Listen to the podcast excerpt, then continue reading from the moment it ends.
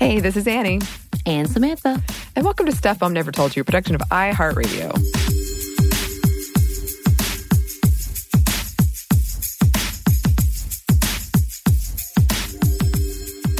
Okay, well, today we've decided that it is time for a new edition of updates and just yes. talking about what is happening in the world, what is going down, and all the good, the bad, and unfortunately, a lot of ugly.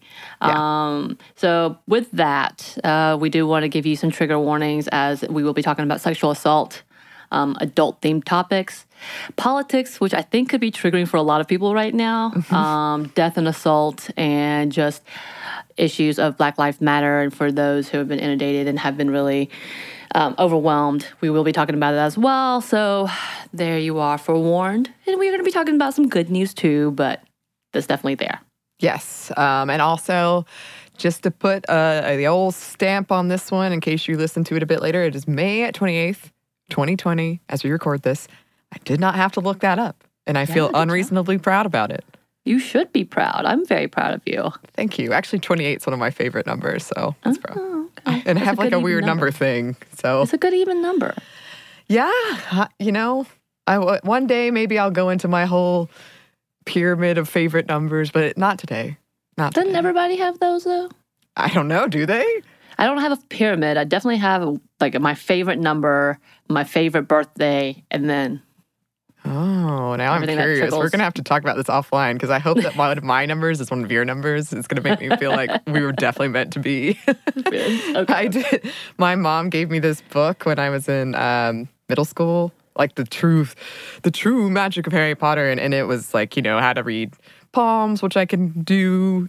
I'm sure not very well, but I can base do the basics. And then one of them was arithmancy and I learned that was my favorite part was doing all that numbers and like laying that out and oh. reading your arithmet arithmancy numbers. Ooh. Yeah, maybe one day. Yeah, I can do that. Yes. Um, all this comes from just the date. anyway, we want to start with something we've mentioned a couple times recently, and that is the situation with the women's national team soccer and equal pay. So, the women's national team, WNT, Recently, the U.S. Soccer Federation claimed that WNT and MNT, the male men's national team, players do not perform equal work requiring equal skill, effort, and responsibility under similar working conditions. And in March, the USSF claimed the overall soccer playing ability required to complete at the senior men's national team level is materially influenced by the level of certain physical attributes such as speed and strength. So this is all happening around, as you all probably know, we mentioned it in one of our previous updates, the women's national team winning the World Cup and chanting equal pay, and there was this huge push to get that. And then you have pushback from the organizations running uh, the women's national team. And on May 1st, a federal judge sided with the Federation, um, the U.S. Soccer Federation, ruling that women's soccer team, the women's soccer team, had agreed to their terms of payment when signing their contracts. And he also found that the women's team generated more money from 2015 to 2019. And I know what you're thinking. Well, doesn't that seem like they should get paid more? Right. Apparently, it's an argument that they should get paid less, which is very, very interesting. From the court summary document, the WNT has been paid more on both a cumulative and an average per game basis than the MNT over the class period. However, the public is largely on the women's national team's side. Team members wore their jerseys inside out in protest, and big sponsors like Coca Cola came out in support of the team. The president of the U.S. Soccer Federation, Carlos Cordeiro, resigned and was replaced. The previous president, Sunil Gulati, said in a statement about the lawsuit I believed the WNT was much more likely to qualify for and succeed in their tournament than the MNT was. And yes, he was right. And yes, again, they're using that as an argument to pay them less. Essentially, they perform better, so they would have earned more. Um, he also pointed to the practices of FIFA, kind of saying they're following in FIFA's footsteps. The team is looking to appeal, so we'll definitely keep an eye on this situation. Right. Um, and one analysis found that if the WNT used male player pay scales from 2014 to 2019, they would have made 91.8 million as compared to what they did make, which was 27.7 million. Significantly smaller. Yeah. And pay is just one part of the problem. Playing conditions, marketing, broadcasting, all of those things are also part of the issue. And former FIFA president called the players pretty Aw, mm-hmm. and suggested they wear tighter, more feminine clothes. Because, yeah. yeah. okay. Yeah. And other women's teams are following in the WNT's steps as well. Just one woman, Serena Williams, surprise, ranked in the top 100 top paid athletes in 2019. Only one. Right. So we do have a long way to go with that. And that is something I definitely would love to come back and do a whole episode on because it's I read many lengthy articles about so many of these women's teams pushing for change all over the world. So that's right. great. You would have thought that would have been something that was already talked about when we were talking about Title IX and the opportunities when um, with female athletes in colleges and um, schools. So you would think those changes may have would have kind of leaked towards the professional yeah. level, but yeah. it didn't seem like it it does. Um, giving very little opportunity, giving very little consideration to pay. It's just an overall what? Yeah, a lot of it is exactly that. um, so, future episode. But speaking of soccer, for oh, now, yes. oh my gosh, as sports teams and and restaurants start looking into ways of reopening, there have been more and more headlines about companies and organizations using dolls to fill the stands or seats at restaurants where they can't have customers. I love that for some people, this apparently is better than just being kind of far apart from other people. Like to me, having a doll, a human sized right. doll, is a little bit freakier. right. Some of the pictures that I saw in restaurants specifically I was like, those dolls are really creepy. Yeah, they're going to kill you while right. you're eating. It's a horror movie waiting to happen. Right. But one recent story that caught our eye had to do with the South Korean soccer team, FC Seoul, one of the first sports teams to make a return during the pandemic. They were fined $81,300 after they filled their stands with sex dolls to add to the atmosphere. A few of the dolls held signs for the company that makes the dolls. Of the 30 dolls, 28 were women, and many of them with exaggerated feminine traits, big breast. The K League prohibits sexual or inappropriate advertisements hence the fine. And this has sparked many, many debates, some thinking that the fine was just because the sex dolls were salacious and dirty. Those were words that I'm quoting, while others saying the incident was blown way out of proportion. The K League that the team is a part of issued this statement regarding the cheer mannequins that were installed during the game on the 17th. We sincerely apologize for causing deep concern to the fans. They claim that they checked to make sure that they weren't used for for adult purposes, and the company assured them that the mannequins are frequently used for clothes. I'm sure that's probably true, and taking off of clothes, perhaps. Uh, the league said the team, quote, could have easily recognized their use using common sense and experience. and experience. right. I just wanted to be like, oh, bless their heart. Like definitely a southern moment of like, southern. I don't know if this is true or not, but that yeah. Aw. I so Samantha and I were talking about this off mic. I get I didn't know they were advertising. I right, can I see the either. problem there. But otherwise, like if it's just dolls, I right. don't know. right. I mean, there are a couple of ones I was like, yeah, that, that looks suspect. Yeah. But outside of sure. that, I mean, typically, if you're trying to watch the game, you're not looking in the stands. But oh, okay. maybe, maybe then some people were.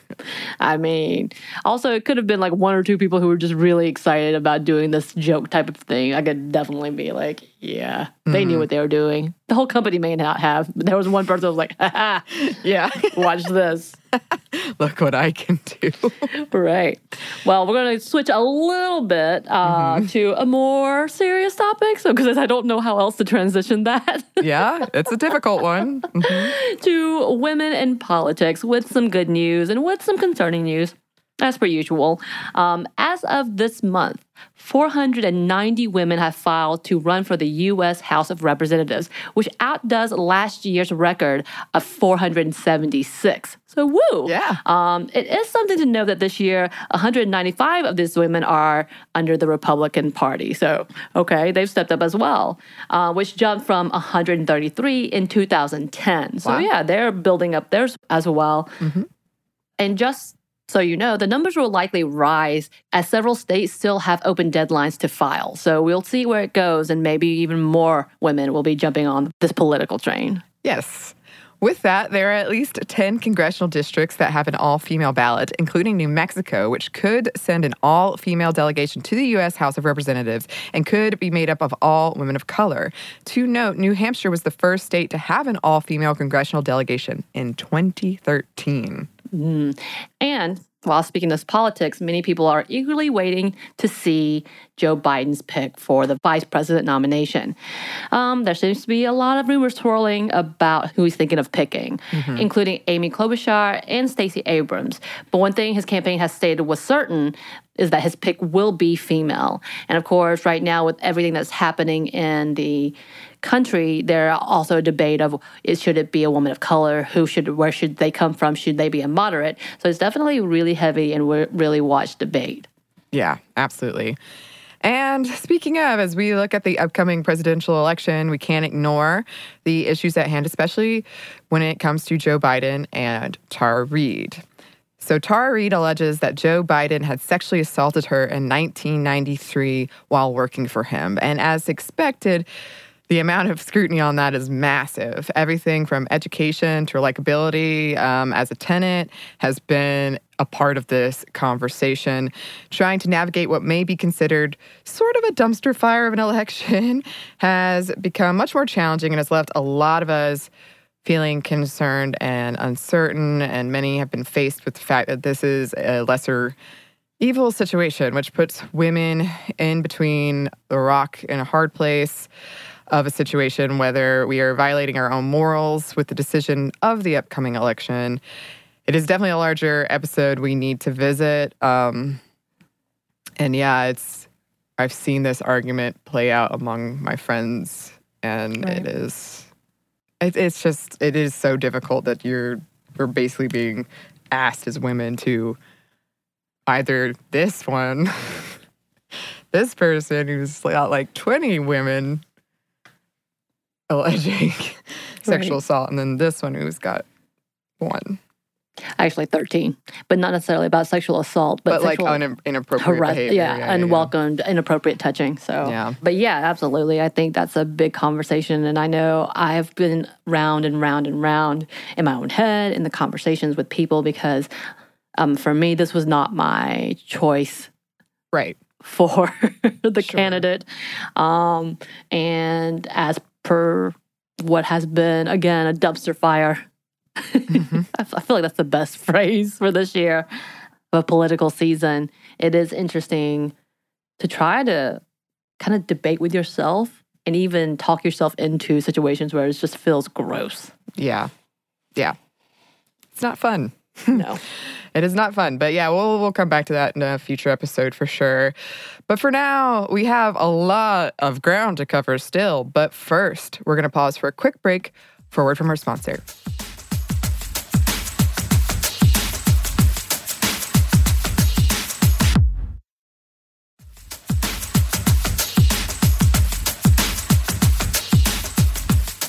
And we're back. Thank you, sponsor.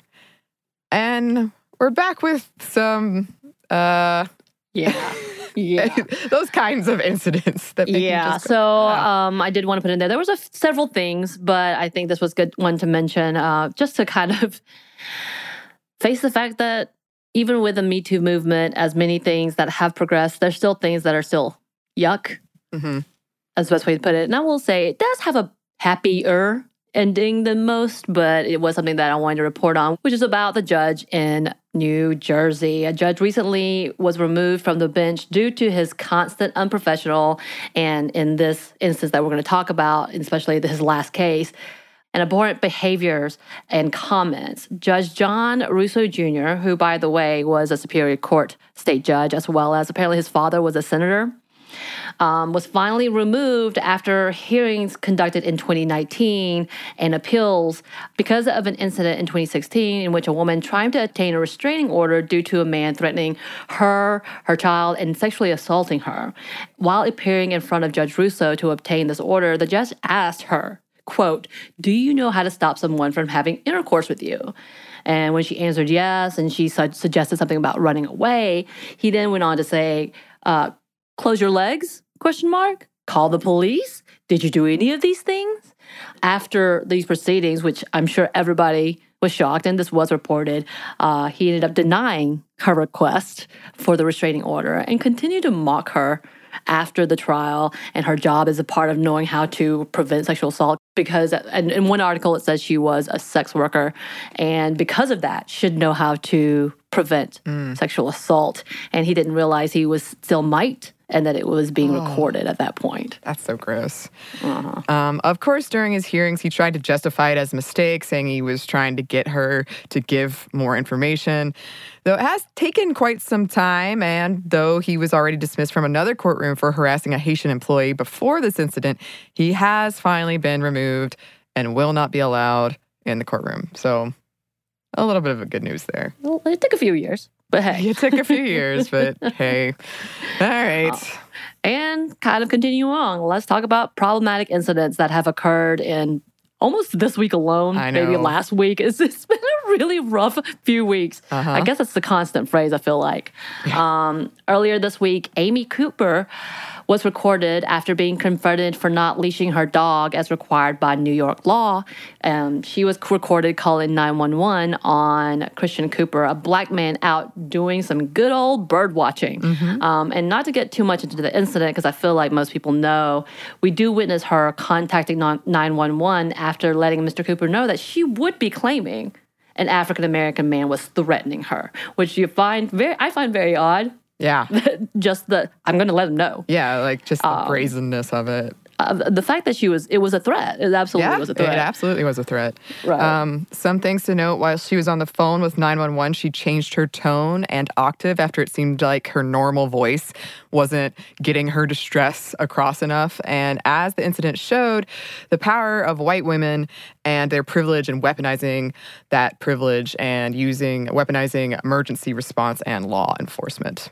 And also, once again, shows the danger of the ingrained racism of white women fearing and needing protection against a black man. It almost seems it's kind of the situation of lynch mobs that gather to protect the frail white woman hasn't really changed too much. And when looking at the many and constant hashtags of all the murders within the black community, and though the situation did not end with the death of another innocent black man, it continues to show this deep disdain and rooted racism that comes out when a privileged group, and we'll talk about it in a bit, Karens right. um, are held accountable. And again, it's kind of one of those levels of this is a bigger problem than you know. The Emmett Till case had very much to do with that same level of just wanting to be angry and taking out on a young black kid, actually. Yeah. Um, and it seems like this is kind of that same level, even if you're thinking, oh, no, that wasn't what she was doing. There is still that level of this is a tradition and a horrible, horrible idea that has been a part of racism, rooted racism against black men in general. And it's kind of that same level of here we go again.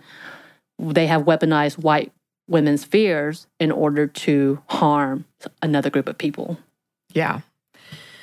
Yep. Um, also, going to talk about Alison Roman, who uh, she's made a name, especially during this quarantine time, with her different recipes and food knowledge, like the shallot pasta. Um, but now, perhaps she is even more known for an interview she did in which she decided to name a couple of Asian women, Chrissy Teigen and Marie Kondo, as to why she didn't want to do certain things or felt something wasn't what she it wasn't what she agreed with. Um, but of course, that's a, more politically correct than the way she phrased it.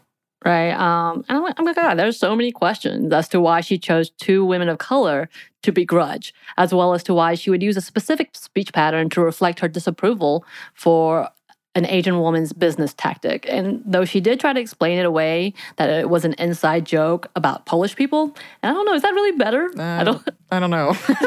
I don't know. Mm. Um, and not her making fun of Asian people, but I, I have to question that why do it? Why do it on a publication? It just doesn't seem yeah. smart in any least way. I don't know. But after initially doubling down, she did send out an in depth apology, which Teigen accepted. And I hope, we hope, mm-hmm. uh, is a reflection of her growth and her to continuing to learn. And, and we do see her try to kind of slowly work her way back to the good graces of the many people who love her recipes. I mean, I've never tried it, but apparently they're really nice. They're really good. Yeah, yeah. I've never tried them either, but uh, kind of related, um, also under scrutiny, is Lana Del Rey after she released a lengthy, kind of random, out of nowhere statement of how she was being persecuted and criticized for her music and her lyric topics, which she decided in this, she, she decided to name drop several female singers, including Nicki Minaj, Doja Cat, Beyonce, Ariana Grande, and Cardi B. And she compared their songs to hers in order to highlight how she is being persecuted while they are being celebrated. She brings up past criticism of glamorizing abuse in her songs. Her statement saying uh, basically she is just a glamorous person singing about things.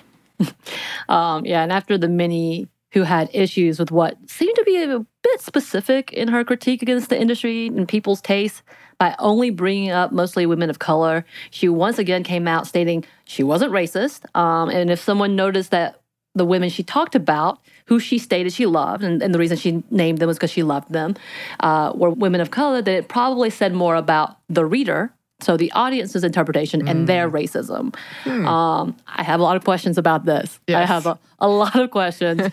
um, and restating that it was about her being persecuted for being too feminine and glamorous to be accepted in this now feminist world. Mm. And of course, her statement of, quote, not not being feminist, just saying feminism doesn't accept females like her. Uh, okay. Which is an interesting take. Yeah. Um, I I I can understand she gets a lot of criticism. I get that. But once again, kind of like Alison Roman, not sure why you have to name names and not sure why they happen to be all women of color. Don't get me wrong. You pick some good good women. Um, to put on your list, I guess. I don't know. They definitely have some some bops. Some hits. Some bops. Some bops. I got this. I'm old. Give me this. Um, but it seemed, yeah, it seemed very specific for her to write those out. It did. It did. Uh, that has been one interesting thing for me since I, because of quarantine, I've been on social media more than I ever was before. And I love, like, I, I love slash hate when I first check it uh, for the day and I see like Lana Del Rey is trending, and my mind is like, what possibly has gone wrong here? right. And then I hear about it, and I'm like, why?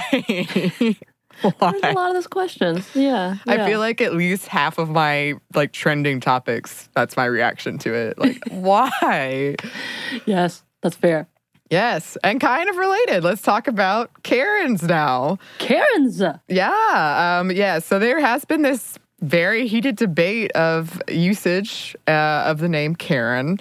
The term Karen has been around since 2014, according to one article, but has really been a big point of conversation the last few months. I think, I think last year, a couple years ago, it was in the running for word of the year because we talked about it in our pronoun episode. Right. It was up there. So yeah, it's been around, but especially in a couple the last few months, it's been a source of uh, lots of heated conversations. Um, Karen is, quote, a middle aged white woman with an asymmetrical bob asking to speak to the manager who happens to be as entitled as she is ignorant. A new debate has been circulating that the use of the term Karen, uh, not only is it offensive, but it's actually a slur no, it's not. um, just recently, a comment was made stating, quote, the Karen slur is women hating and based on class prejudice. Some go as far as to claim that is just as offensive as any racial slur used towards people of color. No, it's not.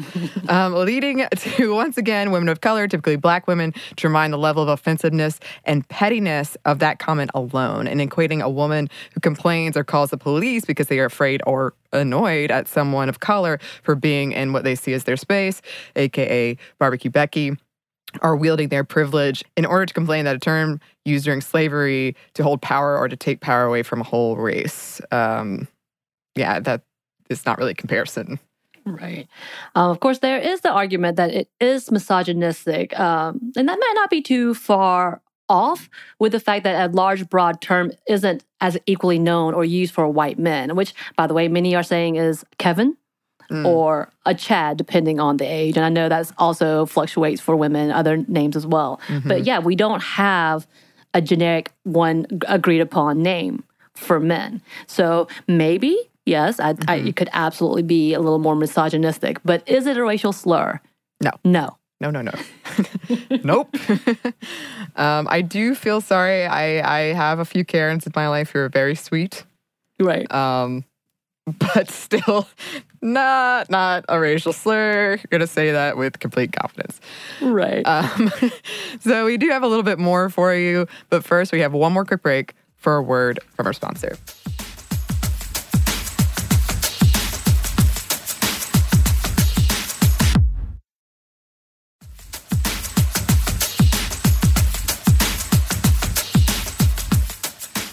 And we're back. Thank you, sponsor. And we're back, unfortunately, with some more stories from about murders of people from the Black community. And we really wanted to talk specifically about Breonna Taylor. So, yeah, as we record this, it's the end of May, um, and our hearts have been really shredded to see the continued violence and murder of the Black community. And there are so many incidents that it it seems never ending. But one in particular we did want to discuss um, quickly is the murder of Breonna Taylor, who was an EMT essential worker. Breonna and her boyfriend were home on the couch on March 13th when police with a no knock warrant came into the home and, after exchanging gunfire, shot and killed Breonna Taylor. Law enforcement was granted that warrant with bad information of a possible drug dealer living and receiving packages in the home, which later we found out that not only did that man not live there, nor had he been there in months, but he was already in jail. Originally, Breonna's boyfriend, Kenneth Walker, had been charged with attempted murder for shooting one of the officers in the leg, but eventually the charge was dismissed as not only defending of his home, but uh, that he had a license for that weapon. Right. Um, and the story of her death didn't actually make it nationwide until after the murder of Ahmaud Arbery, who was gunned down in South Georgia while on a jog. And many questions have risen as to why her death is not being as loudly talked about as some of the others. And although comparing murder cases seems fairly insensitive, and please understand, there's no good, and there and all of this deserves all of the attention. Um, many, including her family, are asking what makes her case different. Um, and there have been many who speculated because there was no video of her being shot that it didn't engage viewers or the community as much. But Brittney Cooper, writer and co-editor of the Crunk Feminist Collection, tweeted recently, quote, I'm thinking this morning of hashtag Breonna Taylor and the comparative lack of outrage about this black woman EMT, an essential worker, being killed in the middle of the pandemic.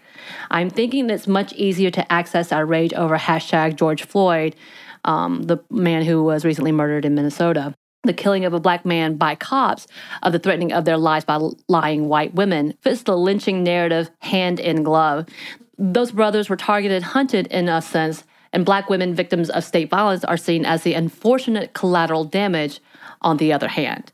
And uh, Brittney Cooper goes on in her thread writing, quote, this is why you need black feminist theorists because the gender thing here is about public space as typically seen as domain for men but not black men and how private space and i would interject something like homes and etc is seen as the domain of women but not black women so I think she definitely hits on to some of the questions of why does this look different. Mm-hmm. Um, and then, of course, Sandra Bland came into the conversation as well, which there was also videotape and, and her unfortunate death mm-hmm. not too long ago. And the conversation is what is the difference in build up? Um, and that kind of territorial idea about space and where they belong does have a big conversation of why we need, first of all, intersectional feminism, but why we mm-hmm. need to take the lead of Black women and Black feminists in this time. Absolutely. Um, now we're going to talk about a few COVID related things, starting with one that my phone loves updating me about every day. um, women leaders during the time of the pandemic, are they better? As the pandemic continues to affect the lives of people all around the world, we see what a difference leadership can have. Oh, yes, we do. Specifically, women led nations. Just this month, Again, it's the end of May. New Zealand was able to say that they had no current hospitalizations for COVID 19 and has not had any new cases in the last few days. Wow. Prime Minister Jacinda Ardern has been highly praised for her active persistence in containing the virus. And also, FYI, uh, about two years ago, uh, Sminty did a whole episode on Jacinda Ardern. So right. go check that out if you'd like. And also, she was holding a press conference recently in which an earthquake occurred. and yeah. she's just chilling. She's just chilling. Mm-hmm, mm-hmm. no worries. Yeah. I think it's fantastic. Um, and as one, I saw a tweet today that said, uh, New Zealand didn't just flatten the curve, they crushed it. Yeah. And I thought it was yes, yes. And honestly, she is not the only one. Many of the female led countries have been able to better contain the virus than others. Countries like Germany, with leader Angela Merkel, was able to fast track testing and it has one of the highest numbers of testing and turnaround in the world, honestly. And we have Taiwan's president, Tsai Ing wen, who, with her VP, has been able to place travel restrictions as well as health checks very quickly. And it should be noted, in a population of 23 million people, they have had less than 500 cases and under 10 deaths. Yeah, yeah. And there are a lot of um, arguments about why this is and how much we can uh, extrapolate, especially because there's sort of a low pool number to choose from because there are less female leaders around the world. Um, and it's arguments have also been made that it's not necessarily that women are better leaders, although headlines do indicate the calm reactions slash pro actions are big factors, but that men are having to prove their strength in leadership and have to look tough and strong while women aren't under the same pressure and are being seen as more compassionate and understanding as opposed to the no questions asked authoritarian method. Right. And some even speculate that it could actually be harmful to place such expectations on female leaders, um, as quoted from an article written in Vox where they quoted Kelly Dittmar, a professor of political science at the Center of American Women in Politics, quote, making the generalization that women are always better at handling crisis like the coronavirus runs the risk of essentially setting a trap for female leaders. They're expected to perform better than men, so when they do well, it's just business as usual.